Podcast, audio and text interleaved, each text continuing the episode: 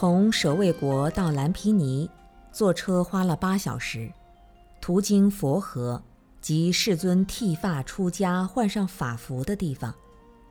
在蓝毗尼园，我们先到了摩耶夫人庙礼拜，再瞻礼了阿育王石柱、太子沐浴的九龙吐水水池，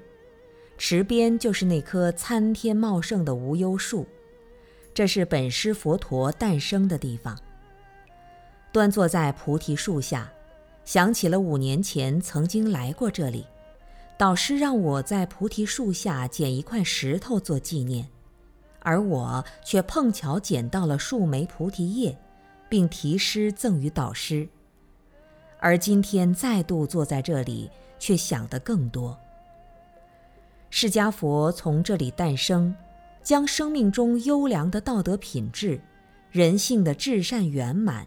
生命的悲志愿行都发明介绍出来，数千年至今依然具有神圣无极限的生命力，不得不令人感念这片土地的伟大和肥沃，因为能够滋养出如此伟大的人类精神领袖。当微风吹动高悬的经幡，当祥云掠过蓝毗尼园的天空。当地上百花盛开，绿草成荫，泉池清净时，我们那颗朝圣的心倍加虔诚。庆幸这佛法之源就此与佛陀直接面对，发现每个人都有一段经文或一段疑问，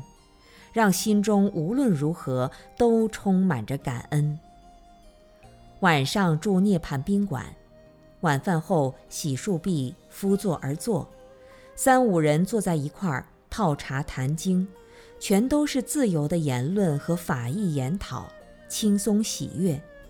因为都知道修行是有内涵和表象差异的，但无论见地有多少差别，在我们心中的正知见是要起决定性作用的，也就是在正见方面都是完全一致的。我们的讨论令导游小付深为感动，直到凌晨一点多才翻阅着佛陀的故乡入睡了。铃声较早，醒来已是天快亮了。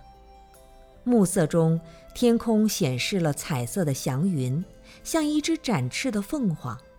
还有明月清淡地点缀了生命的蔚蓝。从出生的时候开始，就一定会死的。生与死之间根本看不透有生灭的痕迹，一切是空，一切本然。